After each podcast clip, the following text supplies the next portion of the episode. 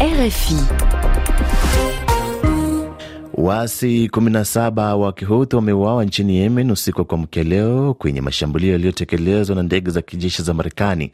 Mauaji haya yameripotiwa na waasi hao, huku mazishi ya wapiganaji wake yakifanyika hii leo. Jeshi la Israeli limeendeleza mashambulio ya anga dhidi ya kundi la Hamas kwenye mji wa Rafa huko Gaza, wakati huu likijiandaa kuanza operesheni ya ardhini kwenye mji huo. Viongozi wa Hamas kwenye ukanda wa Gaza wameonya kuwa mpango huo wa jeshi la Israeli utasababisha mauaji na majeraha makubwa. Bunge la Ulaya limekubaliana mapema leo kuhusu mfumo mpya wa kutengeneza bajeti unaolenga kuimarisha uwekezaji na pia kudhibiti matumizi ya pesa. Kiongozi wa kijeshi nchini Pakistan amewataka wanasiasa nchini humo kuonyesha umoja baada ya uchaguzi kukosa kumtoa mshindi, chama cha wanajeshi kikitafuta uungwaji mkono. Polo langu la saa msikilizaji linanionyesha hivi sasa ni saa kumi na mbili na dakika 36 Afrika Mashariki. Jason Sagini, Paul Nzioki wanakuletea jukwaa la michezo.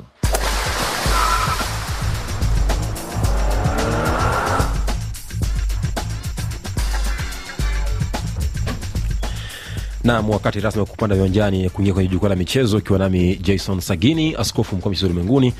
Niko na mwenzangu Paul Nzioki. kitangazia kikubwa kuzungumza ni kwamba tunaelekea siku za mwisho za makala kombe la Afrika kule Cote ambapo kesho ni fainali kubwa, lakini pia leo tunashuhudia mchezo wa kwa nafasi ya tatu. Je, kwa mshindi kati ya DRC na taifa la South Africa? Lakini pia tutazungumzia hotuba aliyotoa jana rais wa CAF Patrice Motsepe kuelekea fainali hiyo hapo kesho. Ni pia tutazungumzia pia ligi za ukanda cha mbali, pia mashindano ya kule Zanzibar, mwanahabari wetu kule eh, Stephen Mumbe Chepembali. Pia tutazungumzia pia kombe la Asia lakini pia kwenye tenisi Ons Jabeur wa Tunisia aondolewa katika hatua ya robo fainali kwenye mashindano ya Abu Dhabi Open. Hili jukwaa la michezo, karibu sana.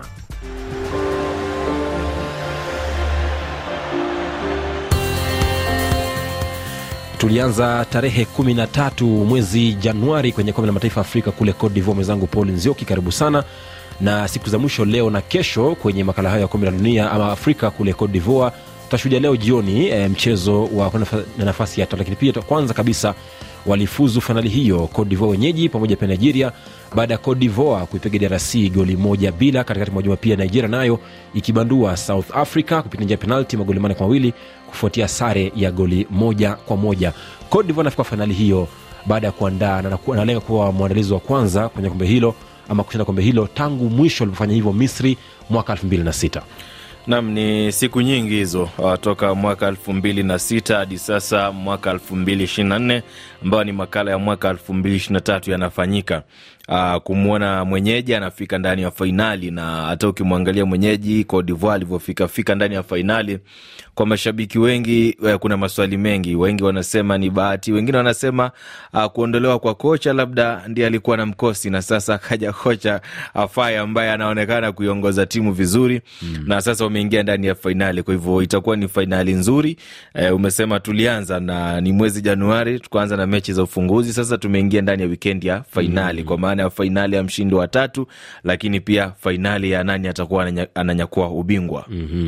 Unajua, Nigeria hawa wanafuzu kuingia fainali hiyo kwa mara ya kwanza tangu mwaka elfu mbili na tatu ambapo walishinda kombe hilo wakiwa na kocha ambaye aliaga dunia lakini pia unazungumzia Stephen Keshi, lakini pia unazungumzia Cote d'Ivoire kufuzu fainali hiyo kwa mara ya kwanza tangu mwisho ulikuwa ni mwaka elfu mbili na tano. Pia waliposhinda kombe hilo mara ya mwisho wakiwa washindi wa kombe la dunia la Afrika mwaka elfu mbili na kumi na tano. Congo ilipigwa na Cote d'Ivoire goli moja bila, Nigeria ikipiga South Africa magoli nne kwa mawili kupitia sare ya goli moja kwa moja. Labda je, kwa sekunde kama kumi nani huenda kanyoka ubingwa huu Cote d'Ivoire ama taifa uh, nani huenda akanyakua ubingwa huu? Ubingwa huenda ukanyakuliwa na mmoja wao kwa maana kwamba tutakuwa na mshindi mmoja na ni fainali. Katika fainali ama kuanzia hatua ya mtoano, tunaweza tukacheza mechi mpaka dakika mia moja ishirini, lakini pia tukishindwa kupata mshindi kwa maana ya kufunga bao halali uwanjani, tunaingia katika hatua ya penalti. Kwa hivyo leo lazima mshindi uh, kesho lazima mshindi apatikane.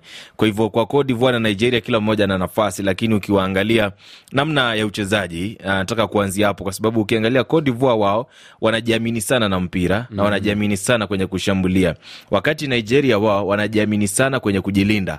Kwa hivyo hizo ni mbinu mbili ambazo nadhani walimu wote wawili tutataka kuangalia nani atakuwa anatumia mbinu yake kwa ufasaha na ni mbinu gani ambayo itafanikiwa, kwa sababu uh, kwa Nigeria ndio wana Victor Osimhen, lakini pia umemwangalia Sebastian Haller na Nicolas Pepe katika michuano iliyopita. Nicolas Pepe alikuwa muhimu sana katika mchuano uh, mchuano dhidi ya Senegal. Uh, Sebastian Haller alikuwa muhimu sana kwenye mchuano dhidi ya DRC. Kwa hivyo bado nao wana wachezaji mmoja mmoja ambao wanaweza wakasimama vizuri kwa nafasi ya timu, kama vile ambavyo watu wanasema Victor Osimhen ni kama mche, ni kama wachezaji watatu wakati ambapo mnacheza dhidi ya timu ya Nigeria.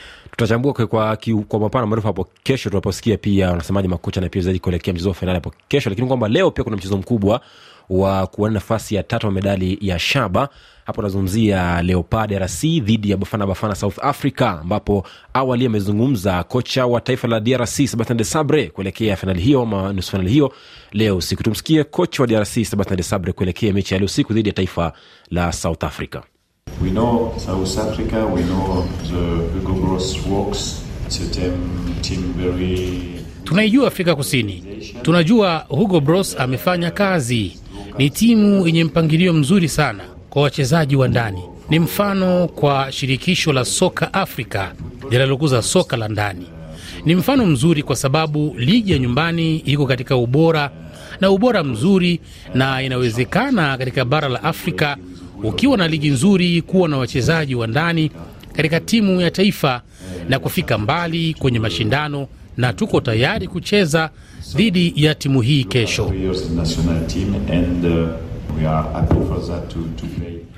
sauti ya kocha wa taifa la drc sebastian de sabre kuelekea mechi ya leo siku dhidi ya bafana bafana kwamba pia drc wanalenga kushinda medali ya shaba kwa mara ya kwanza tangu mwaka elfu mbili na kumi na tano Uh, nam na ni ndio ni kweli uh, tangu mwaka elfu mbili kumi na tano na ukimsikiliza kocha Sebastian uh, anasema kwamba wapo tayari kwenda kuikabili Afrika Kusini, lakini uh, pia nikiangalia kwa undani kabisa ni kama Sebastian amefanikiwa uh, kupita kiasi, kwa sababu sidhani kama watu wengi chia mbali wale ambao tuna uumini fulani kwa maswala ya EAC mm. ambao waliweza kuipigia upato DRC kufika katika hatua hii mm-hmm. lakini kwa sasa unaiangalia DRC ambayo unasema ni ya kutisha kuja kukutana na Afrika Kusini mm-hmm. uh, na kitu ambacho nadhani kitawapa kita nguvu kubwa sana. Nimeona Afrika Kusini wamemkosa uh, Pasitao katika mechi hiyo mm-hmm. kwa hivyo na- na- DRC nafasi kubwa sana ya kupata ushindi katika mechi hiyo. unajua drc katika hatua kama hii ya kuona Pasitao wao katika historia ya afcon ni kwamba hawajawai kupoteza tangu badilisha jina la mwaka elfu moja mia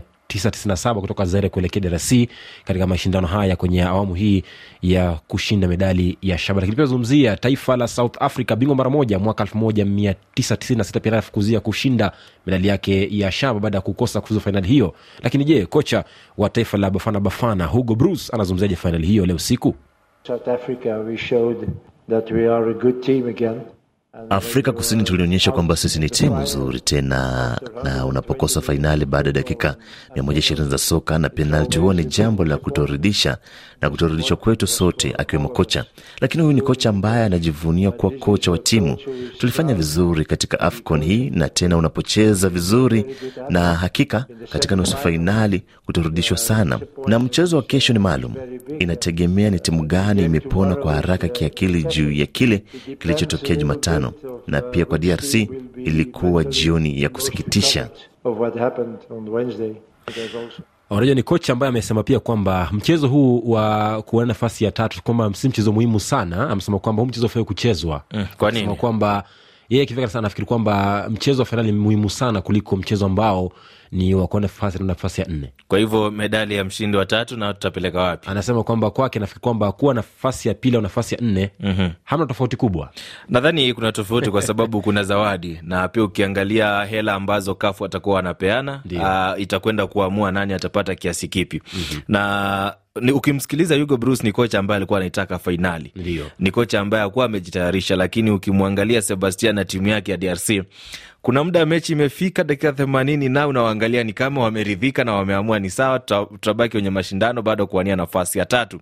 Wao ukiwaangalia hadi wanashika kabisa, wanaamua tunaingia ndani ya mikwaju ya penalti mm. na wao walikuwa wanamwamini sana mlinda lango Ronwen Williams, na nakumbusha maneno yako mm. ulisema kwamba hawana wapigaji wazuri wa penalti, wanamtegemea mlinda lango peke yake yeah. na pale mlinda lango ile siku naye akapata wakandaji vizuri sana. Kwa hivyo uh, uki- na timu yake ya Afrika Kusini ni watu ambao walihitaji fainali. Kusema ukweli, mechi dhidi ya Nigeria mm. Afrika Kusini walikuwa timu bora uwanjani mm. Kwa hivyo sasa hivi ya kuingia fainali imeshindikana, na ndio maana anasema hawakuridhishwa mm. sababu wao waliangalia Nigeria wakasema tunaweza kuingia fainali na namna ya uchezaji wao wanaweza wakaingia fainali, lakini sasa wapo hapa wanakuja kupambania nafasi ya tatu dhidi ya DRC. Mm. DRC mwenyewe ukiangalia uh, kiakili za wachezaji uwanjani kuelekea mechi kukamilika, wao ni kama washapanga tayari kwenye akili zao, mm-hmm. tutakwenda kupambania nafasi ya tatu. Kwa hivyo ndio maana mm-hmm. narudi pale pale kwenye utabiri wangu mm. na, DRC ana nafasi kubwa sana ya kuishinda Afrika Kusini. sasa leo bafana bafana anakosa huduma wachezaji wanne wanazungumzia grant kikana ambaye anahudumia kadi nyekundu tapelo maseko anauguza jeraha alafu mokoena teboho na pasi tao wote wawili jana hawakufanya mazoezi na timu ya taifa afrika kusini. Kisa walikuwa na majeruhi kidogo ni pia golkipa williams ronwen ana jeraha la bega lililopata katika mchezo wa nusu fainali alijitahidi sana kweli, alipata jeraha, lakini kwa sababu pia ni nahodha akavumilia sana hadi mechi kukamilika, na Ronwen alikuwa anaamini bado kuna nafasi yangu ya kuiokoa timu ya Afrika Kusini kuingia ndani ya fainali, kwa sababu ingekuwa ni historia sana kubwa kwake. Miaka thelathini na miwili anaipeleka timu ndani ya fainali, ameshinda kombe la bara Afrika kwa vilabu akiwa na timu ya Mamelodi Sundowns. Kwa hivyo ingekuwa ni kitu kikubwa sana kwake. Unazungumzia kumkosa Mokoena mm-hmm. uh, kiungo muhimu sana katika kiungo cha katikati. Uh, Tapelo Maseko pia mchezaji muhimu sana. Uh, Pasi Tau alikuwa ni mchezaji muhimu, japo hakuwa na mchango mkubwa sana uwanjani, lakini lile jina la Pasi Tau yupo uwanjani mm, unajua dakika yoyote anaweza akafanya kitu chochote. Kwa hivyo ni pigo kubwa sana kwa Afrika Kusini. bafana bafana mara mwisho kucheza katika tukio kama hii ya kuenda nafasi ilikuwa mwaka elfu mbili ambapo alishinda mashindano hayo na kumaliza nafasi ya tatu kwenye kombe la mataifa ya afrika ya mwaka elfu mbili. Pia jana mwenzangu zoni kwamba alizungumza rais wa kafa ah, barani afrika eh, patrice mosepe tuweke ya mwisho kuelekea fainali ya kesho na alizungumzia kikubwa zaidi kuzungumzia mashindano ambayo anakuja kule moroko mwaka ujao. Je anazungumziaje tarehe za mwaka ujao? Afcon zitakuwa ni lini? The AFCON in Morocco is going be excellent. It's going to be AFCON ya mwaka ujao itavutia sana. Nilikutana na rais wa FIFA jana. Kuna mashindano mengi sana ambayo yatafanyika kwa wakati mmoja, ila tuna imani AFCON itaandaliwa wakati huo. Sitaki kutangaza tarehe sababu bado kuna majadiliano, lakini tutahakikisha tunazingatia mashindano mengine. Ujumbe kwa watu wa Moroko, Afrika Kaskazini na Afrika nzima ni kuwa mashindano ya mwaka kesho yatakuwa yenye mafanikio makubwa. Sauti hiyo ya shirikisho ama rais wa shirikisho la soka barani afrika caf patrice Motsepe hapo jana. Pia alizungumzia kikubwa ni kwamba kombe la chan hawalivunji mbali. Litaendelea kuchezwa lakini pia watakuwa wanaongeza uh, dola laki mbili kwa kila mwanachama wa kafa kutoka dola laki mbili kwa mwaka mmoja. Lakini pia amesema kwamba hadi sasa hivi ni kwamba watu bilioni mbili kwa ujumla dunia nzima wametazama kombe hili la bara afrika kule cote divoire Ni kweli uh, nataka kusema kwamba rais amezungumza maneno ya kweli kabisa. Nilizungumza usemi wake wote na kuanzia kwa kombe hili kuvutia watazamaji wengi duniani mm. Hapo ni kweli, unaangalia hata kuna kombe la bara Asia linaendelea, lakini kitu gani ambacho kinazungumzwa sana mitandaoni Mm, afcon barani Afrika watu wengi sana huwa wanaangazia ligi za bara Ulaya, lakini sasa hivi watu wengi wanaangalia matukio ambayo yanatokea kwenye AFCON. Kwa hivyo ni kweli hapo kwenye umaarufu kwamba AFCON imefikia katika kiwango cha juu sasa, na tunalenga zaidi kuelekea mashindano yajayo kule taifa la Moroko.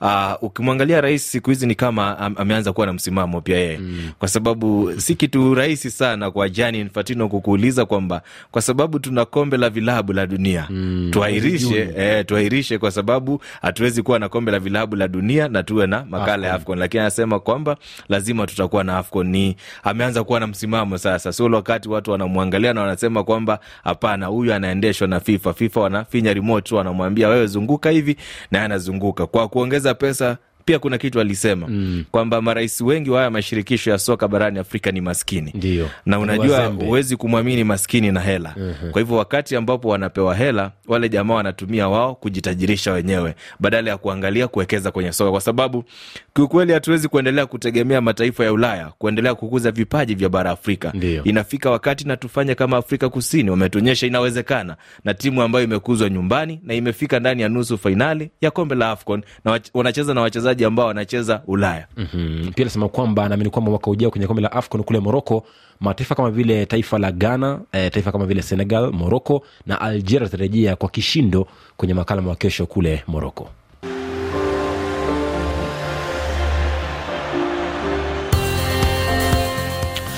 ni saa 11 dakika 49 jioni kule Kigali, bujumbura. Akipindi wani jukwaa la michezo ikiwa nami jason sagini the sports arch na mwenzangu paul nzioki wakati kuangazia mashindano ya michezo katika anga za afrika mashariki na kati. Katika ligi za ukanda tunamulika ligi za mbalimbali. Tuanzie kule burundi ambapo leo masipiri imetoka sara moja moja interstar alafu kule uganda unazungumzia kipigo kikubwa cha klabu ya express fc magoli manne kwa matatu dhidi ya klabu ya kampala city Nchini Kenya, mechi zimechezwa. Posta Rangers dhidi ya Police FC wakitoa sare ya kutofungana. Bandari wakashindwa na Nairobi City Stars goli moja sifuri. Gor Mahia wakapata sare dhidi ya Ulinzi Stars sifuri kwa sifuri. Nchini Rwanda, Maganji wamepata ushindi wa mbili moja dhidi ya AS Kigali. Henry Souls dhidi ya Etoile de List moja moja. Gorila wakashindwa na Kiovu moja sifuri, na baadaye APR watakuwa wanapambana na Sunrise. mm-hmm. eh, kule zanzibar kwamba kuna, kuna mashindano ya kuendesha baiskeli ambapo ni kwenye shatamasha la michezo ambayo inaendelea huko ambapo mashindano ya kimataifa ya mbio za baiskeli yalianza hapo jana visiwani zanzibar yakileta pamoja zaidi ya waendeshaji mia mbili kutoka mataifa mbalimbali mwenzetu stephen mumbi amezungumza na mratibu wa mashindano hayo mohamed salimu momo akiwa visiwani humo na alianza kumuuliza mwamko wa hayo mashindano je ukoje tunataka tuone Zanzibar inafikia kama Tour de Rwanda, lakini ikiwezekana hata Tour de France, kila kitu kinawezekana. E, na ndio maana tunaanza kama hivi. E, lakini kama utakumbuka, hii ni mara ya mwanzo, akiwa umeona mwitikio ni mkubwa. Kuna Kongo, kuna Rwanda, kuna Burundi, kuna Uingereza, kuna Marekani, kuna takribani nchi kumi na moja. Na wote wamekuja kuja kuitikia kuja kuitikia huu mchezo na kuona kama Zanzibar iko tayari. Umetumia utaratibu gani kuwapata washiriki kutoka na mataifa yote hayo kumi na moja?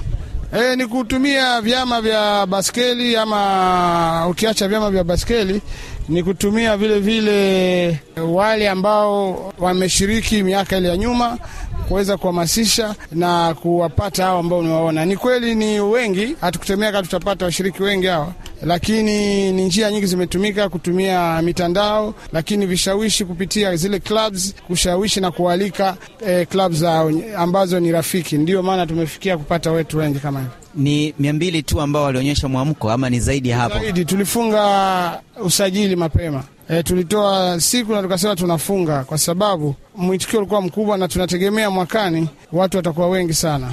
Sasa baskeli inakuja na tunaenda kuikuza baskeli kwa Tanzania, lakini na kwa Zanzibar kiujumla. nam asante sana mwenzetu huyo Steven mumbi ambaye aliamua kupanda kwenye jukwaa la michezo kwenye makala ya nyumba ya sanaa. Kwenye mazungumzo na mratibu wa mashindano ya baiskeli katika visiwa vya zanzibar kule unguja hapo jana ambaye anaitwa mohamed salim momo. E, bila shaka nasema kwamba kuanzisha kwa mashindano nasema kwamba kuna mwamko mpya katika ukuzaji wa maendesho haya ya baiskeli katika ukanda wa afrika mashariki Uh, nataka kuangalia kwa sababu anasema anataka kufikia lengo la Tour de Rwanda, lakini Tour de pia France, Tour de. France yote yanawezekana, lakini kama Tour de Rwanda yenyewe wameshindwa kufikia Tour de France mm. inakuwaje? Lakini uh, ndio hapo tunaanzia hapo kwenye kujipanga. Unaandaa mashindano uh, unawaita waendesha baiskeli wanakuja wanaendesha, lakini pia tunataka ku, kuona ni kina nani ambao wanashindana hapa. Je, wapo waendeshaji baiskeli kutoka taifa la Eritrea?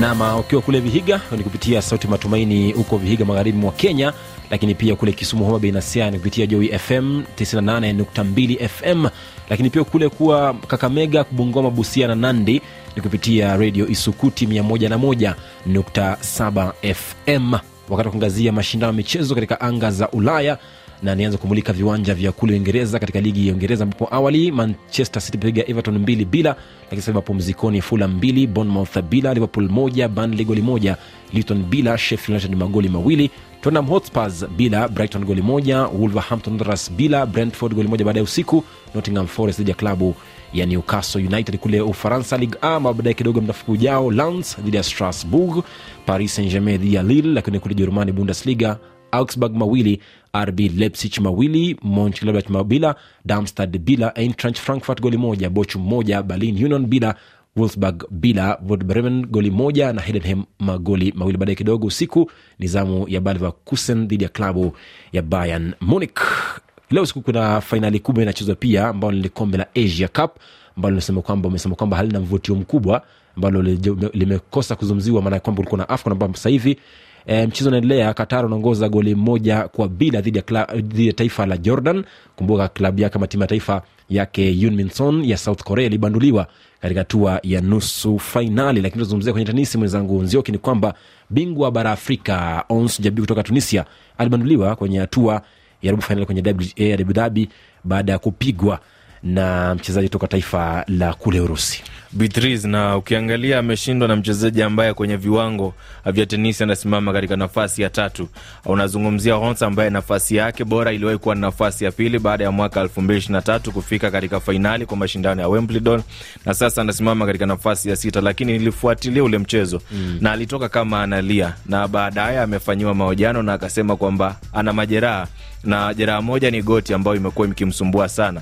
Uh, kuna wakati anaingia katika mechi anakuwa mzuri, lakini kwenye mechi zingine anaanza kusumbuliwa na goti lake. Kwa hivyo amesema atakuwa anatafuta madaktari wake wamweleze kitu ambacho atakuwa anafanya, kwa sababu mm. ana mashindano ya Doha, ana mashindano ya Dubai, ana mashindano ya Miami Open, na bado anasema mashindano yote hayo analenga kwenda kufanya vizuri katika mashindano ya Wimbledon. Kwa hivyo uh, sikutaka kusema sana, kwa sababu ni, ni, ni jeraha na jeraha likimpata mchezaji, unajua siku zote adui mkubwa wa mchezaji ni majeraha mm. kwa hivyo Ons Jabeur tunataka kumwona tena akishinda. Ni miaka ishirini na tisa na sasa hivi ukija kuingia miaka thelathini kwenye uchezaji wa tenisi, majeraha yanaanza kukupata, na majeraha yakianza kukupata, hivyo ndo tunaanza kukusahau. Unacheza na kina Radukano ambao ana miaka ishirini na mitatu miaka ishirini na minne mm, ndio kwenye finali ambapo atakuwa anakutana na mwenzake Elnard Bakina ambaye kwa sasa yuko mapumziko wako seti moja kwa moja na Ludmila Samsonova kutoka taifa la Urusi. Hiyo ni kwenye nusu fainali ya pili leo jioni. Nimekuwa na hayo kwenye jukwaa la michezo, kuna mwenzangu Jason Sageni, kuna mwenzangu pia Paul Nzio, anasema abismil hai. Tunaacha usukani kwake Benson wakutajibu la pesa akamilishe matangazo ya Jumamosi ya leo. Asante kuwa nasi, kesho pia ni siku kwenye jukwaa la michezo.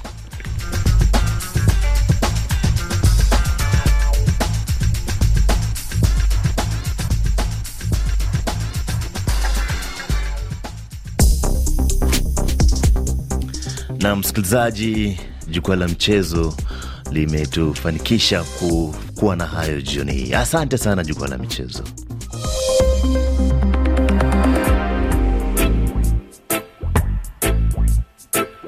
Nam, kibao hiki inaambiwa na fundi mitambo kwamba kimechaguliwa na Bwana Victor Buso chake marehemu Bob Marley.